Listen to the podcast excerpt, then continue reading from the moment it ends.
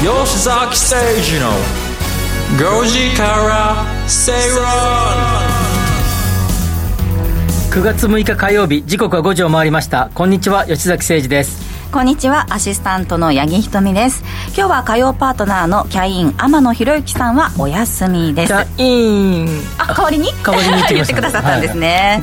はい。3ヶ月ぶりにですね、私この番組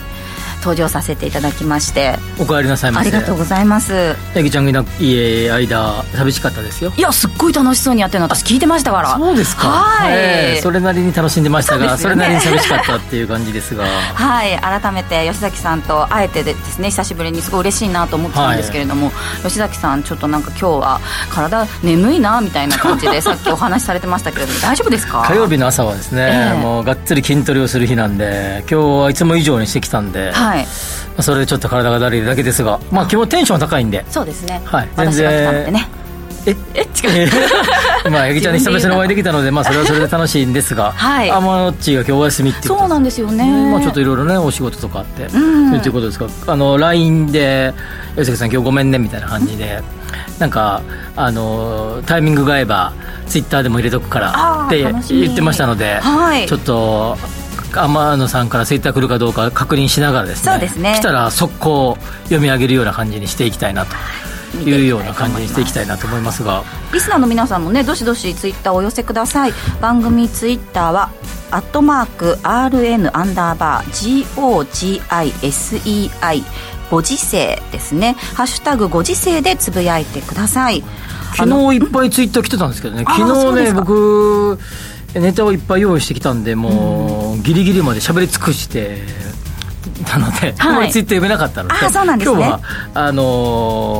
読める分だけ読んでいきたいなと思いますね、うん、どんどん読んでいきたいと思います、はい。ただ私も休んでる時にですね、この番組にツイッター送ろうかなと思ったんですけど、はい、結構そのラジオを聞きながらツイッターのメッセージを送るって難しいんですよね。そうなんですね、はい、話がどんどんこう先に行ってしまうので、うん、そっちを聞いてて、あ、面白いなって気がそっちに行ってるうちに、私がつぶやきたかったことがもう流れてた。そうなんです、そうなんですなかなかだからメッセージくださってる方皆さんすごいなと思いながら、はい、結構ね、いつも常連さんもいっぱいくれる方もね、いらっしゃるし、初めての方もいらっしゃいますけど、うん、時々ですね、僕の友人とか個人的に僕に LINE を送ってくる方もいらっしゃるんですけどぜひツイッターでお願いします。ツイッターでぜひしてほしいなとはい、お待ちしています。さて、火曜日の今日はさまざまなマーケット動向や具体的な投資に関する情報が満載です。投資のスタンスやポートフォリオの構築なども提案してまいります。番組前半はですね、比べてみようのコーナーをお送りします。あらゆるデータを比較しながら投資のヒントを探ってまいります。そしてインカム投資をテーマに進めていくカムカムインカムクラブのコーナー、今日はですね、不動産における減価償却について見ていこうということですね。なかなかですね、減価償却とかについて、こういうラジオの番組で解説するのってなかなか少ないと思うんですね、税制とかにも絡んでくる話、ちょっとね、硬い話かもしれませんが、できる限り噛み砕いてですね、お願いします、柔らかくお話できたらなというふうに思いますので、5時20分前後ぐらいから、そうですね、お話できたらすると思いますので、ぜひメモの準備をしていただきながらですね、わからないことはね、それこそ本当にツイッターでどんどん聞いていただければと思います、はい。それでは進めてまいりましょう。この番組はロボットホーム、ワオフード各社の提供でお送りします。吉崎誠二の5時から正論。さて、吉崎誠二の5時から正論、この時間は比べてみようのコーナーです。あらゆるデータを比較しながら投資のヒントを探っていくということなんですが、今日取り上げる話題はこちら、現在の旅行事情です。都民の都内旅行の際に費用を補助するもっと Tokyo が9月1日正午から再開されました。予約が殺到し、開始1時間で販売を終了している宿泊施設もあるということなんですね。もっと Tokyo は1ヶ月間の試験運用で3回以上のワクチンを接種、または検査結果が陰性の都民が対象です。都内を旅行する際に宿泊で1泊5000円、日帰りで1日2500円が補助され、18歳以下の子どもには1000円が上乗せされます。ということで、観光需要の喚起策ということなんですが、旅行ってどうですか、そもそも。旅行も確かに、旅行っていうか仕事に絡めてそのままプラス2日間いるとかですね、はい、そういうのは今でもしますけど、なんかこうここからここまで例えばパソコンも何も持っていかないぞみたいな旅行ってあんまりしてないかなというような感じですかね。そうですね、都民の方が都内旅行の際に費用を補助するということなので、旅行だけでなくて例えばそのワーケーションっていうんですか、ちょっと場所を変えてね、いいホテルで皆さん泊まって仕事しようっていう方もいらっしゃるかもしれないですし、そういった使われ方もするとは思うんですけれども、これはまずその GoTo トラベルが、去年とか一昨年とか、やってましたよね、はい、一時期で、GoTo トラベルは当然、旅行しようよっていうことですから、例えば飛行機とかに乗って、東京の人が沖縄に行くとかですね、北海道に行くとかみたいな、ああいう感じで、そういうの、旅行費用を割り引いてもらえる、補助が出るっていう感じでしたが、そうすると都道府県をまたいだ移動になるということで、それに対する批判も多かったということで、県民割というような感じとかですね、東京の場合は都ですけど、はい、県民割あるいは都民割というような形で、その、エリア内で例えば群馬県の人が群馬県の温泉に行くと、割引が効くとかですね、補助が出るとか、あるいはエリア割みたいな感じで、提携をしていってですね、例えば静岡県は隣の愛知県とかですね、長野県からの方々はとのやり取りは OK ですよみたいな、だから小さい GoTo トラベルみたいな、エリア限定 GoTo トラベルみたいなものがあったりとかする、そういう流れの中で、東京都はなんとなくちょっと東京都民来てくれるなよっぽいムードもあったのかどうかわからないけど、多分あったんでしょうね、そういうこともあって、都の中で完結するような補助金がこれ、もっと東京ということだと思うんですね、で、でも多くの、報道なんか見てると、はい、特定の施設なんかはすごく人気が出てですね、もう瞬間的にこう販売終了というような感じもあるというところで、僕なんか思うのは、こういう時だからこそですね、普段行かないようなところとかですね、有名じゃないネームバリューのないようなところとかですね、あるいはホテルとかにも行ってみたいなって、そういう新しいチャレンジみたいなものをしてもいいんじゃないかなと思うんですけどね、やっぱり私今回お休みでちょっと地元の方に帰ってたんですけれども、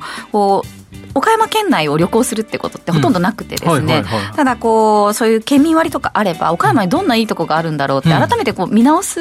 そういったきっかけにもなるかなというふうには思いますね、岡山って新幹線で行くか飛行機で行くか、ちょうど僕は岡山たまに公園とかで呼んでいただいて行きますけど、岡山って悩みますね。どっちもどっちですよね新幹線も便利なんですけど、飛行機の方が乗ってる時間短いし、ちょっとでも空港遠いしっていう、30分ぐらいか、そうですね、かかりますよね。あと岡山、どうでもいい話ですけど、岡山って東京っていうか、大阪方面から来たら、ここで乗り換えの、何々線に乗り換え、何々線に乗り換えみたいな感じで車内アナウンスがかかるじゃないですか、あの時にものすごく乗り換えの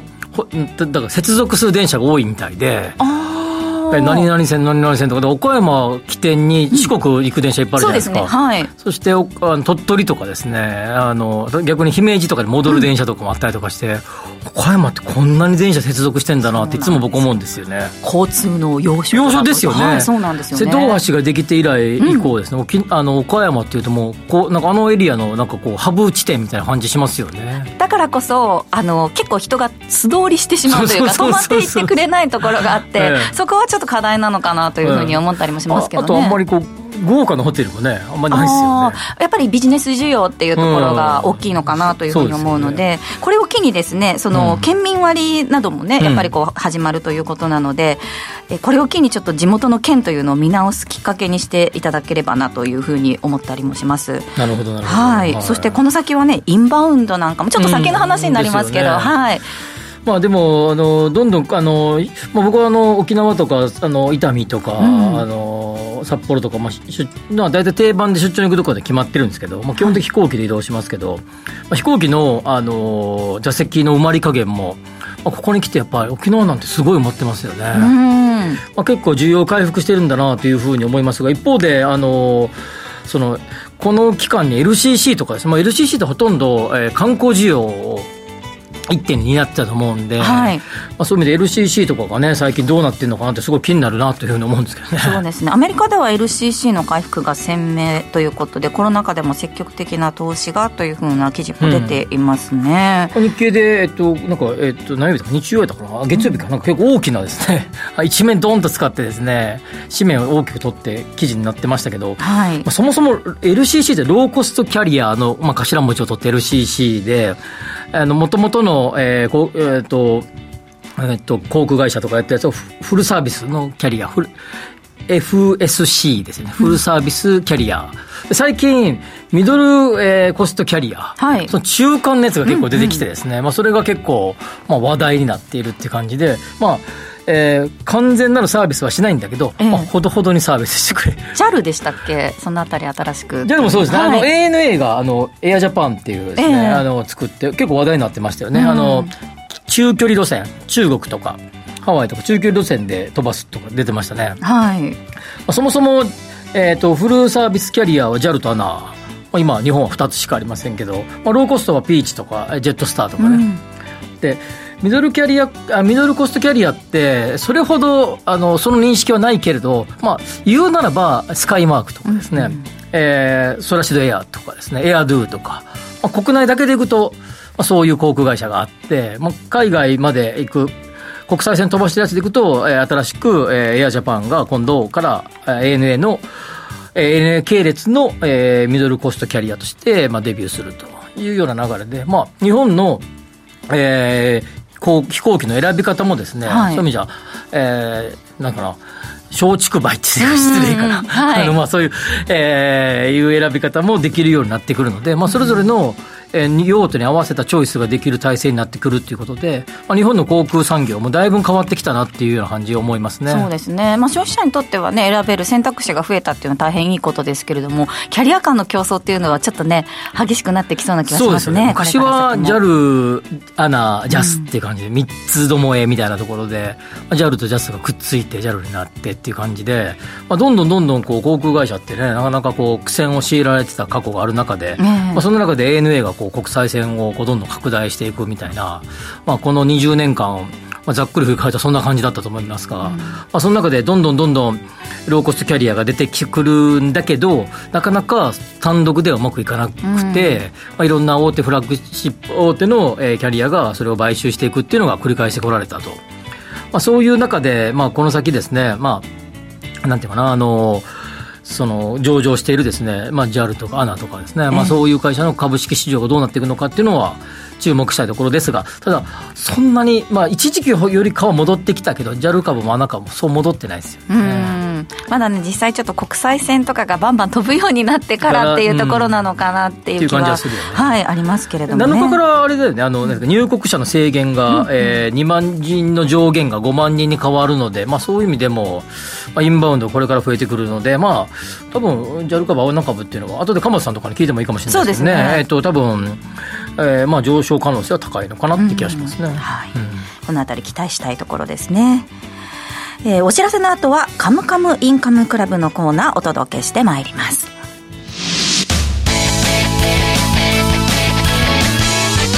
吉坂誠二の5時から正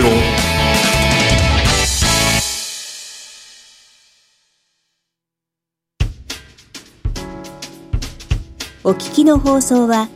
ラジオ日経です。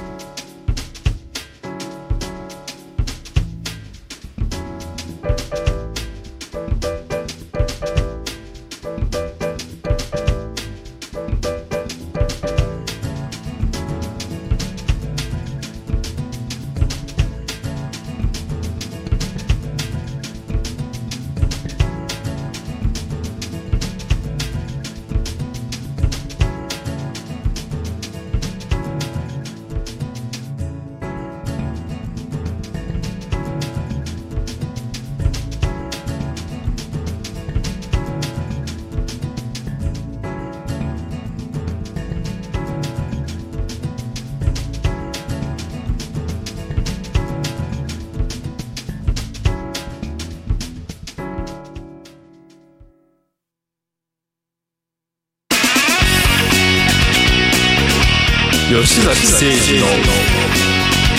5時から正論。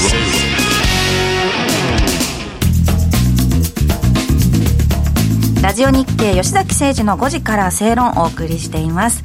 さて皆さんハッシュタグご時世でつぶやいてくださっていて、いくつかご紹介したいと思うんですけれども、実はですね今日はゲストをお招きしてお話を伺うというふうに、ちょっとゲストは誰かっていうのを言ってなかったんですけれども、僕ちょろっと言ってしまったね。そうなんですよ。しまった。はい、ということで皆さん鎌田さんだということで湧いておりますのでこの後ゲストのコーナー鎌田さんにご登場いただきます。そしてですね岡山のネタというふうに、いろいろ皆さんつぶやいていただいていることがありまして、用水路が岡山といえばそこかしこにあって、倉敷のイメージじゃないそれ。ああそうですね。でも岡山市内も結構用水路あるんですよ。そうなんです、はい、酔ったら道歩けないなと感じましたっていうね確かにねちょっと危ない部分があるので私もそこは気をつけてるんですけれども、なんかいわゆる夜の街っていうか、そういう夜飲んだりする街のも、はい、なんか細い小川がこう流れたとこあるよね。なんていうエリアか忘れたけど、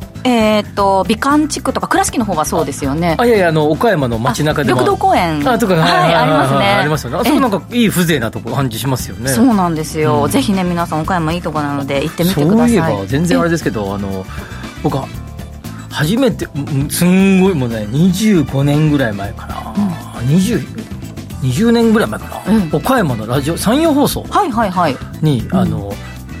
回連続でゲストで出たことがあります。私そこ就職試験で落ちましたよ。そうです、はい、いや俺ふと今思い出しました。今お城の近くにある。お城、そうお城のすごいそばで、僕昔ラジオ日経で初めて出た時に、ラジオ初めてなんですよって言った記憶ありますけど、よく考えたらそこが初めてでしたね衝撃の事実ですね。いやふと思い出しました皆さんからのメッセージまだまだお待ちしています。じゃあ始めましょう。インカムカムインカムクラブ、ここからはカムカムインカムクラブ見ていきます。このコーナーでは資産形成に重要なインカム投資をテーマに、不動産や株式投資など投資商品の情報やニュースをご紹介してまいります。今日取り上げる話題は冒頭でもご紹介しました不動産における減価償却ということで、まずそもそも減価償却というのはどういったものなのかというところからお話伺っていきたいと思うんですが、イメージとしては価格が大変大きいというか高いもので、何年にも分けて使えるものに関してその費用の計上も何年かに分けていこうという考え方。そうですね、もう例えば車、家でもいいし、パソコンでもいいですけど、買った時に例えば100万円したものが、それを資産として持ってるんだけど、その100万のパソコンじゃなくてそのものは1年2年と経っていけば価値が下がっていくでしょという考え方ですよね、なので、価値が下がっていく分を実際にその例えばパソコンならパソコン、20万か30万ぐらいか30万ぐらいのパソコンがあったとしたときにそれを手放すわけじゃないので、実際にそれはこう損するわけじゃないんだけど、形式上その部分の価値が、下がっていくんだという前提のもとにですね、見えない費用として経費としてその分は落としていくというような考え方ですよね。天野さんがツイッターでメイクしながら聞いてますというふうに言ってくださってるのでちょっとそれ天野さんにも届くように丁寧にお話ししていきたいと思うんですけれども、でもこの不動産投資においては減価償却っていう考え方はとても重要で、というのも額がすごく大きいですから。そうですよね、仮に投資用の、アパートみたいなものを買ったとして、1億円だったとするとですね、木造のアパートはだいたいざっくり400万から500万の間ぐらいは1年間で落とせると、減価償却で経費で落とせるということですので、そう考えたらですね、かなりの金額が経費参入できるということで、利益というのはつまり賃料収入引く経費の合計が利益で、それに対して税金がかかってきますので、落とせれば落とせるほどですね、税金的には節税に使えるということになります。そうですよね。それ物件はその何年ぐらいで減価償却っていうこと。まずですね、物件全体で、物件っていうのは、地面の上に土地の上に建物が建ってますから、土地は基本的に減価償却しません。土地って価値が下がらないっていう位置づけですよね。だってすり減るイメージですよ、原価償却だイメージでいうと、すり減ってくるなと、土地はすり減らないという考え方ですが、土地は原価償却はしないと。はあ、なるほど。じゃあ建物だけ原価償却するの、はい、ちなみにですけど、土地には消費税もかかりませんからね。土地は消費されませんからね。はあ、消費される税が消費税ですからね。そうか。土地はじゃあ何の税金かかってくるの？土地は、不動産は、不動産取得税、取得した時に税金かかったり、売却の時に譲渡税がかかりますけど、基本的に土地そのものは消費されないし、すり減らないので、減価償却しない、価値が減らないってことですよね。なので建物だけ、あるいは建物に付随するもの、例えば給湯器とか、例えばエレベーターとか、エレベーターとかも減価償却できるんですか？はい、そういうものを減価償却するけど、そういうもので、エレベーターもすり減るじゃないですか、はい、ワイヤーとか、いつかこう変えなくちゃいけないものっていうイメージですかね。そういう意味じゃ建物を減価償却できて、その、物件のそのものに対して耐用年数っていうのが決められていて、で、例えば木造住宅は22年が耐用年数です、はい、でこれちなみに22年だったらもう使えなくなりますよと、耐用ですか、耐えるようですからね、耐えられなくなりますよ、用いられなくなりますよではなくてですね、一応法律で決められている、22年が耐用年数ですよというふうになっていて、その部分において減価償却するっていうことになっている。そう考えると、1年で、減価償却って定額法と定率法っていう計算方式があるんですけど、定額法は字は思い浮かぶんですけど、定率法の率って何ですか？法律のレイト、一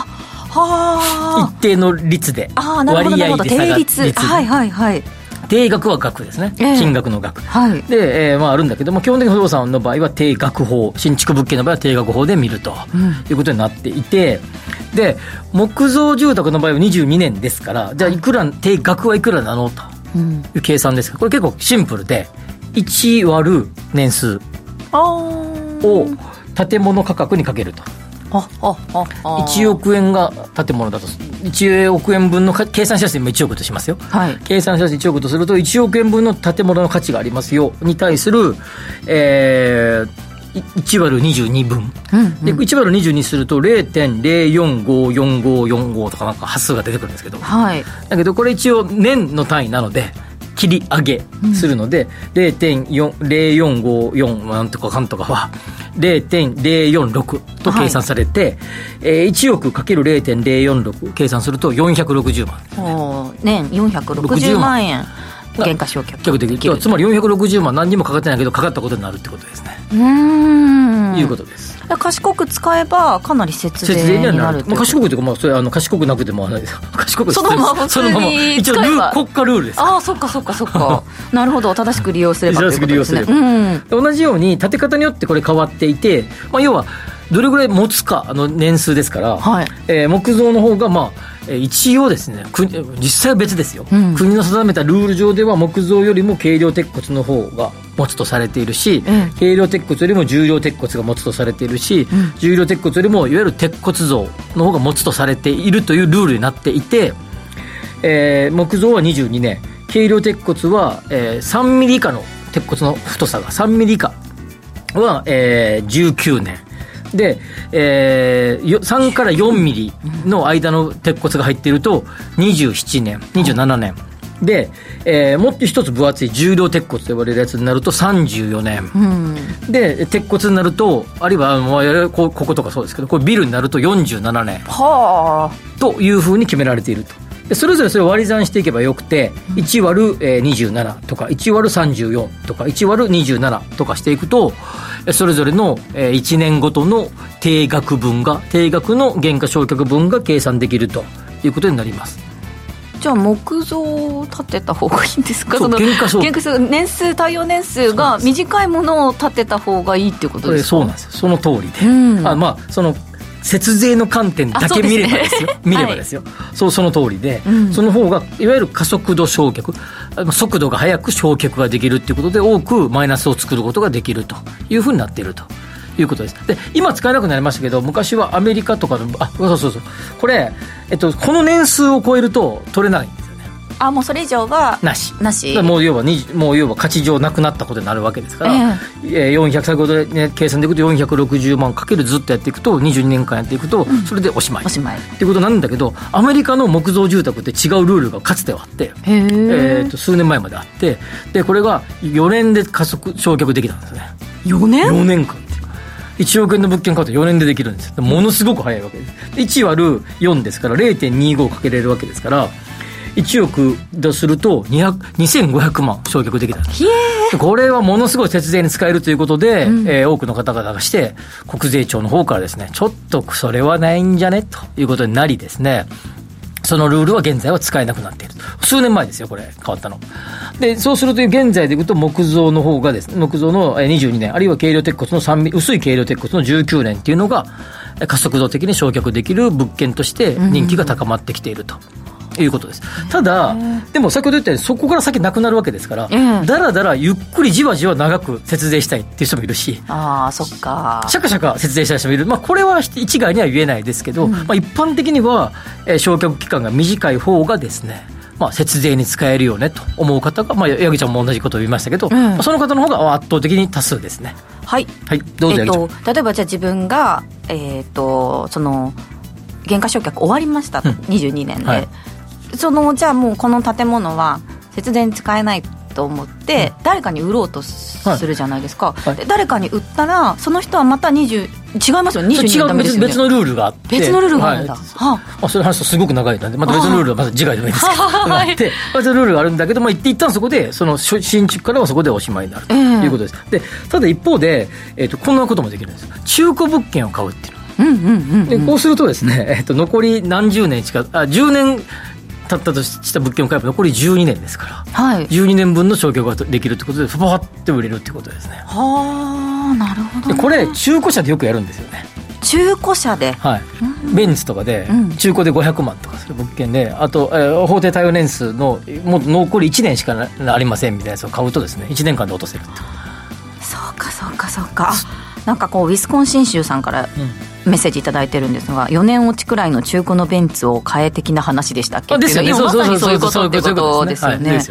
6年償却だったと思うんで、車はそのうち残り残存期間が短いやつを買えば買うほど一発で落とせると、同じ話ですね。減価償却で節税する方の、同じようにこれ飛行機とかですね、クルーザーとか、何でもこのパターンはある。でただこれでリセールするとき、再販するときに、それがどうかっていう価値が高いものであるかどうかが重要なので、そうするとある程度そういう償却が取れない物件でもいい場所で買っておくとですね、高いので売れますから一挙両得ということになるね。天野さんが減価償却分かりやすかったですとツイートしていただきました。ありがとうございます。本当話するとこれ、でも一応これだけ言っておかなきゃね、僕は税理士ありませんので細かいところは税理士さんと確認しますね。一応ざっくりと理解していただくということで、ざっくりと理解していただいて、詳細は税理士さんとか専門家に確認してくださいね。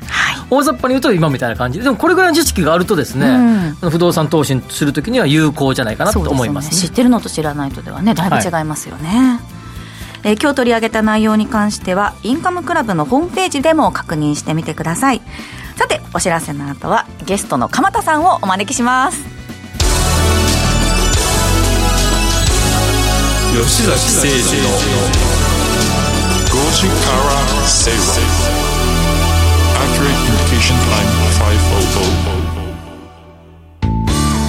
Accurate Communication Line 500。 不動産 DX を推進するロボットホームはDX 統合支援サービスとして IT を掛け合わせた不動産開発や運用経験を活用した様々なサービスを展開しています。その中でもレジデンスキットは不動産オーナー、入居者、管理会社など不動産に関わる全ての人のための IoT を活用した新しい形の賃貸経営プラットフォームです。入居者にはIoT を活用したスマートな暮らしとサービス、オーナーや管理会社には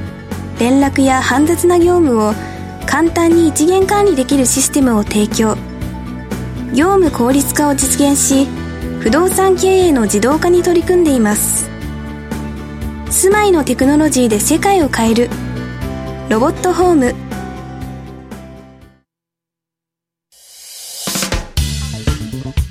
お聞きの放送はラジオ日経です。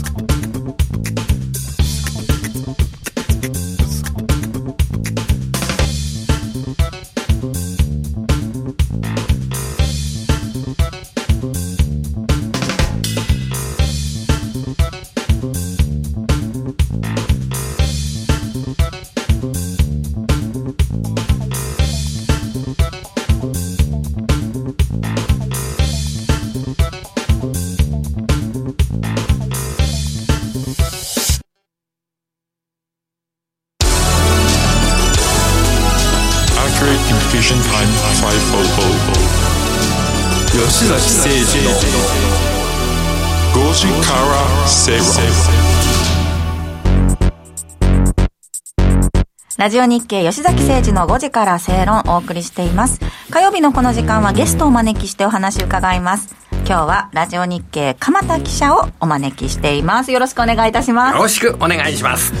お願いします、鎌田さん。鎌田さん、今日この3人なんでちょっと気合いを入れていきましょう。はい、なんかちょっとこってりした話をします。はい、日本の後半アメリカの住宅とか不動産株の話をしたいんだけど、アメリカ、世界の住宅不動産の話をしたいんだけど、前半日本のゼネコンや不動産株の状況についての話をしていきましょうかね。はい、原材料価格結構上がってきているのでゼネコン株なんかどうなのかなと。人件費の価格も上がってるし、はい、あるいは最近でいうと工事費デフレーターも再びですね、この、5月ぐらいからまた工事費デフレーターがガクンと上がりましたんで、はい、あんまり追い風吹いてないような気がするんですけど、ただ株価はですね、新高値をつけるような株などは結構建設ポストに多く出てますよ。はいはい、なるほど。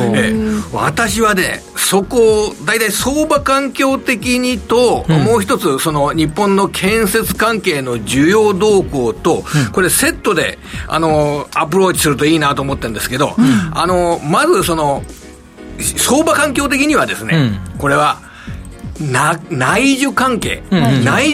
の株にちょっとお金が集まりやすいような状況になってるんだと思います。なるほど、なるほど。それ、やはり今世界的に不安な部分ってあるじゃないですか。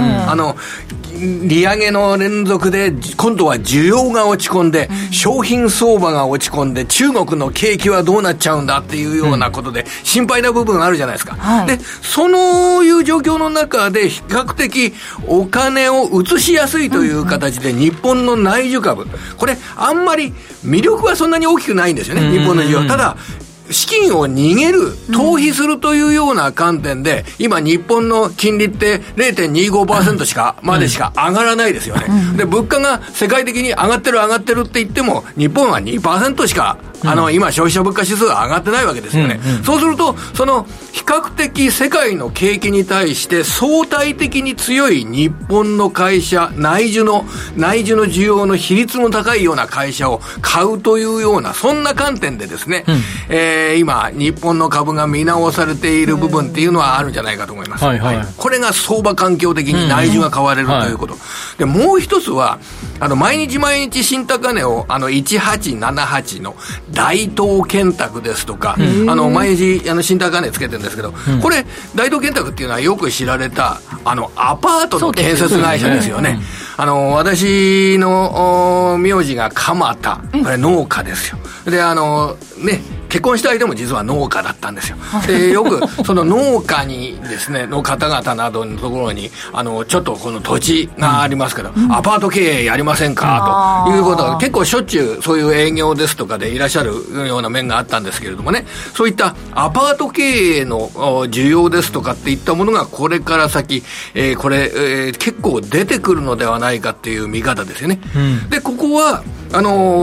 ちょっと相場環境的な部分よりも建設、そして日本の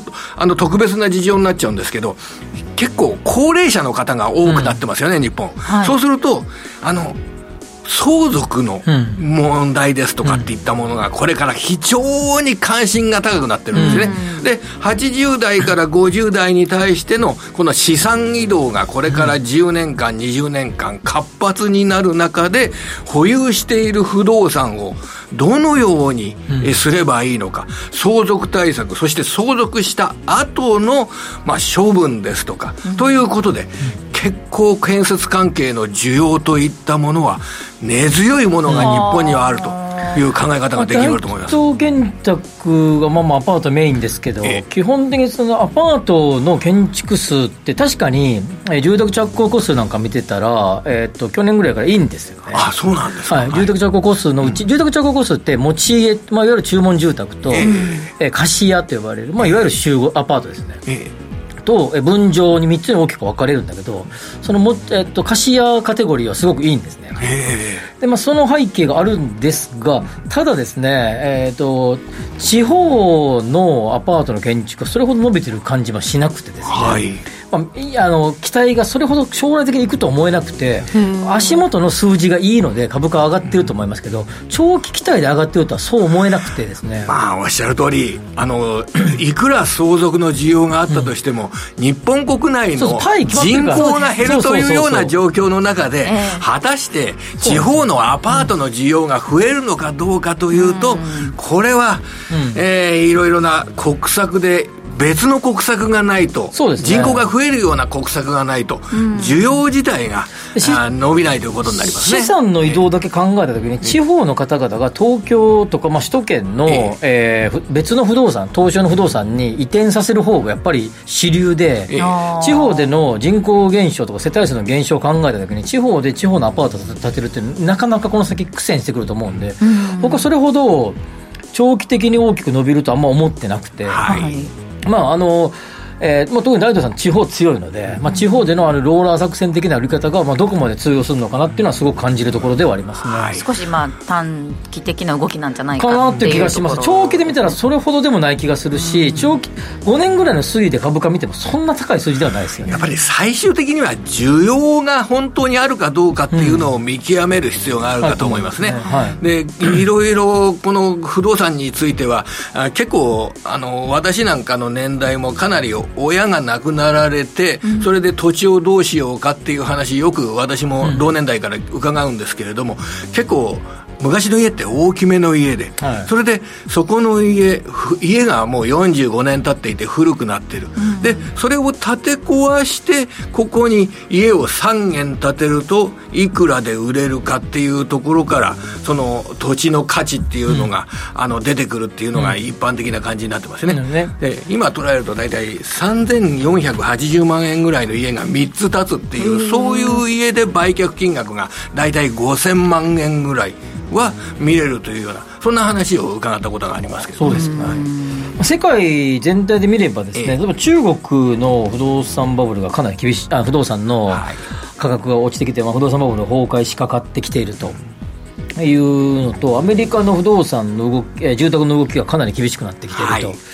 で月末に発表されたケイシラ指数が高止まりしていたけど伸びがぐっと下がりましたよね、とかで、なんとなく例えば中国の、不動産の投資って GDP の 25% 以上ありますから、でかすぎますね、3割近くありますからね、20万円の5分ぐらいありますから、それがかなり厳しくなってくればですね、そうするとそのお金がですね、日本の不動産とか日本の、例えば株式とかに結構流れてくるんじゃないかなと思っていて、まだ法律がしっかりしている国、そして国のリーダーがこうなんだって言っても、でもそれは法律に反しますからといって国のリーダーの一存で物事が決められない国、こっちの方が不動産は買いたいですね。なるほどね。法律のしっかりした国の方が絶対いいですね。それはやっぱり中国の方々が日本の資産っていうのを買いたくなる大きな理由なんじゃないかと思います。今でももう中国の2020年夏から行われている3つのレッドラインって有名な言葉がありますけど、不動産融資規制をかけたわけですね。でそれがかなり効いていて、で特に1つ目の、総資産に対する負債比率が 70% 以下とかですね、自己資本比率に対自己資本に対する負債比率が 100% を切ることとかですね、短期負債を上回る現金を保有しておかなきゃいけないとか、そうじゃないと融資、そのデベロッパー融資しませんという規制をかけたんで、もう一気に崩れてきていて、多分これもう止まらないと思うんですね。もうすでに香港なんかではもう投げ売りも結構行われてるみたいですから、はい、そこでのお金がかなり日本にも入ってきてる動きがもうすでにもあって、はい、それが日本の不動産価格と日本の株式、不動産系の株式とかに影響を及ぼしてきてるんじゃないかなと思うんです。日本の不動産価格もこれからちょっとまた、はい、そうなんですよね。いやいや、状況的に言えばかなり高くてですね、これ以上厳しいだろうな感じなんだったんだけど、ここに来て中国がこれだけガタガタっと来てるので、はい、そのお金がこう移動してきてるんだよね。それだけやっぱり利回りが今までは 8% 以上は欲しいといったものが 7% でいいかですとか、少し要は株で言えば PR の拡大上昇っていうのを許容するような形で利回りの若干の低下を許容するような、そういう面が出てきてるんでしょうね。まあ、イールドギャップがある程度取れるっていうのがあると思うんですよね。でじゃあそんな中でアメリカの不動産株ってどんな感じなんですか。これはですね、一言言って、一番直近の決算の8月23日トールブラザーズというアメリカの企業の決算が発表されまして、で PR5 倍です。もうこれが全て物語ってる。低いね。 PR5 倍で、いよいよこの高くて住宅が高すぎてお客さんが買えなくなってきたっていうような面が、今回の決算に反映されてきたんじゃないかと思います。それは売上の規模は22億ドルが5月から7月の決算の売上の規模だったんですけれども、新規受注件数が16億ドルです、これが売上に対の22億ドルに対して新規受注16億ドルで、この16億ドルというのは1年前の実績に対して 45% 減少してます。それから受注の件数は1266件、これが1年前に対して 60% 減少してます。でこれ1件あたりの受注金額っていうのを計算すると、今回104万ドルなんですけど、すごい高い家ですね、これ104万ドルってあれはあれですよ、高級住宅の会社ですから、もともと高級住宅の会社、高級住宅でさらにアメリカの中で何番かしてたけど4番か5番かなんか上位のベスト5に入っているすごく大きな住宅会社で、そこが不調なんだよね、高すぎて。104億ドルっていうの日本円にしたらなんでこれ1兆はいかないわ。1億4000万円とかになるじゃないですか。で、これが1年前は88万ドルだったんですって。それが104万ドルに1件あたりの金額が伸びると、これ 18% 増えてて、10% 上がってて、これいくらなんでも高すぎるというような形で受注件数が大幅ダウン。そうですね。これだけダウンしてくると、もう先行きは、売り上げも減りますよ。あれ株価も結構厳しいんですか。だから株価はずっとだから PR5 倍ぐらいなんですよ。でも一段安にはならなかった。受注の急減少を受けても一段安にはならなかったっていうことは、もう3ヶ月も4ヶ月も半年も前からですね、こんなに住宅の金額が上がったら来年の住宅会社の利益っていうのは相当厳しくなるぞっていうことがもう準備されてた。でも今日今のジャストタイムのやつ見るとPR6.52 で PBR って1倍切ってんだね。いやアメリカの株で PBR1 倍割れっていうのはなかなかないですね。ないですね。だからそれだけ先行きの業績は落ちるだろうと思われてるのが、これらの住宅株ですね。だから一回まあ確かに落ちるんでしょうね。確かに落ちてから、それで業績がもっと悪化して、で株価が下がらなくなってきているような状況になったら、もうアメリカの住宅のかなりの不安な部分は株価面にもうすでに織り込まれたと、そんな考え方できるんじゃないですかね。いや結構ですね、やっぱどの数字見ても良くないもんね、アメリカの住宅販売落ちてますね。販売数めちゃくちゃ落ちてますね。流通量で前も言いましたけど、やっぱ改定されたら改定されるたんびに下がってきますよね。速報から改定の下がり加減結構半端ないですよね。速報値からの改定値も、あとエコノミストの予測が全く当たってないですよ。下振れですからね。やっぱ相当予測以上に落ちてるってことだよね。ちょっとね、不穏な空気といったところで注視しておきたい部分ではありますね。はい。ということで本日のゲストはラジオ日経鎌田記者でした。ありがとうございました。ありがとうございました。ありがとうございました。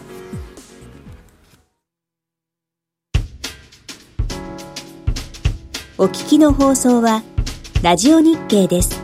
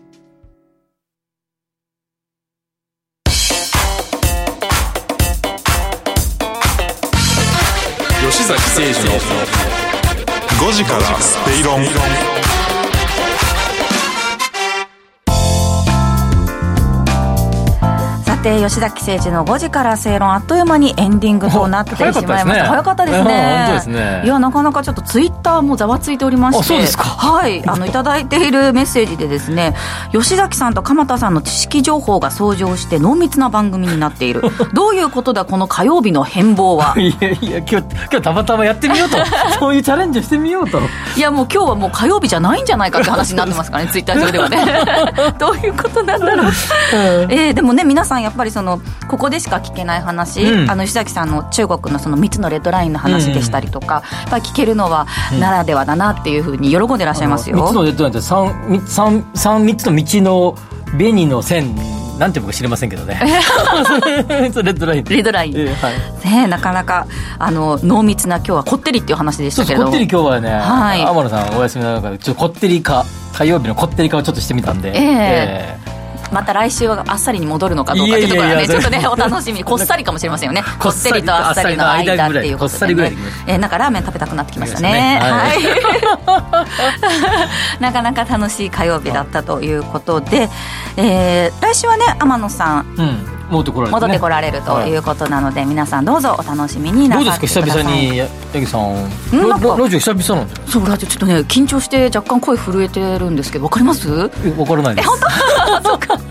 いつもの笑顔じゃないですか。あ、よかったです。ニコニコニコニコしてね、皆さんも覚えててくださってすごい嬉しいです。ツイッターでもねお帰りなさいと言っていただけて。あ、そうですか。はい、ありがたい思いです。本当お帰りなさいってみんなが、局の皆さんもね、あちらの皆さんも皆さんお帰りなさいっていうムードでね迎えていただいてね、はい、素敵なんじゃないですか。優しくしていただければと思います。はい、ということでですね、9月はまだちょっとこう準備段階ということで、始めていかせていただいて、本格復帰は私10月からと。そうですね。はい、いうことなので、また10月、来週は憧れさんが戻ってまいりますので、皆さんもどしどしツイッターをお寄せください。はい、ということで、そろそろエンディングの時間となってまいりました。この番組はロボットホーム、ワホフード各社の提供でお送りしました。吉崎さん、今日喋りたいことはもう全部喋りましたか？喋りました。はい、やっぱりですね、中国の不動産市況もうちょっとだけ詳しく今度喋ってみたいなと思いますので結構やっぱりちょっとやっぱりね、要注目しておかないと日本も影響がかなりあると思いますよ。どうしてもねアメリカだけ見てますけど、中国も注目ということで、プラスの要素もね、ありますけどね、ネガティブな要素もありますけど、よく注視しておく必要があると思います。ということで、ここまでのお相手は吉崎誠二と八木ひとみでした。明日も夕方5時にラジオ日経でお会いしましょう。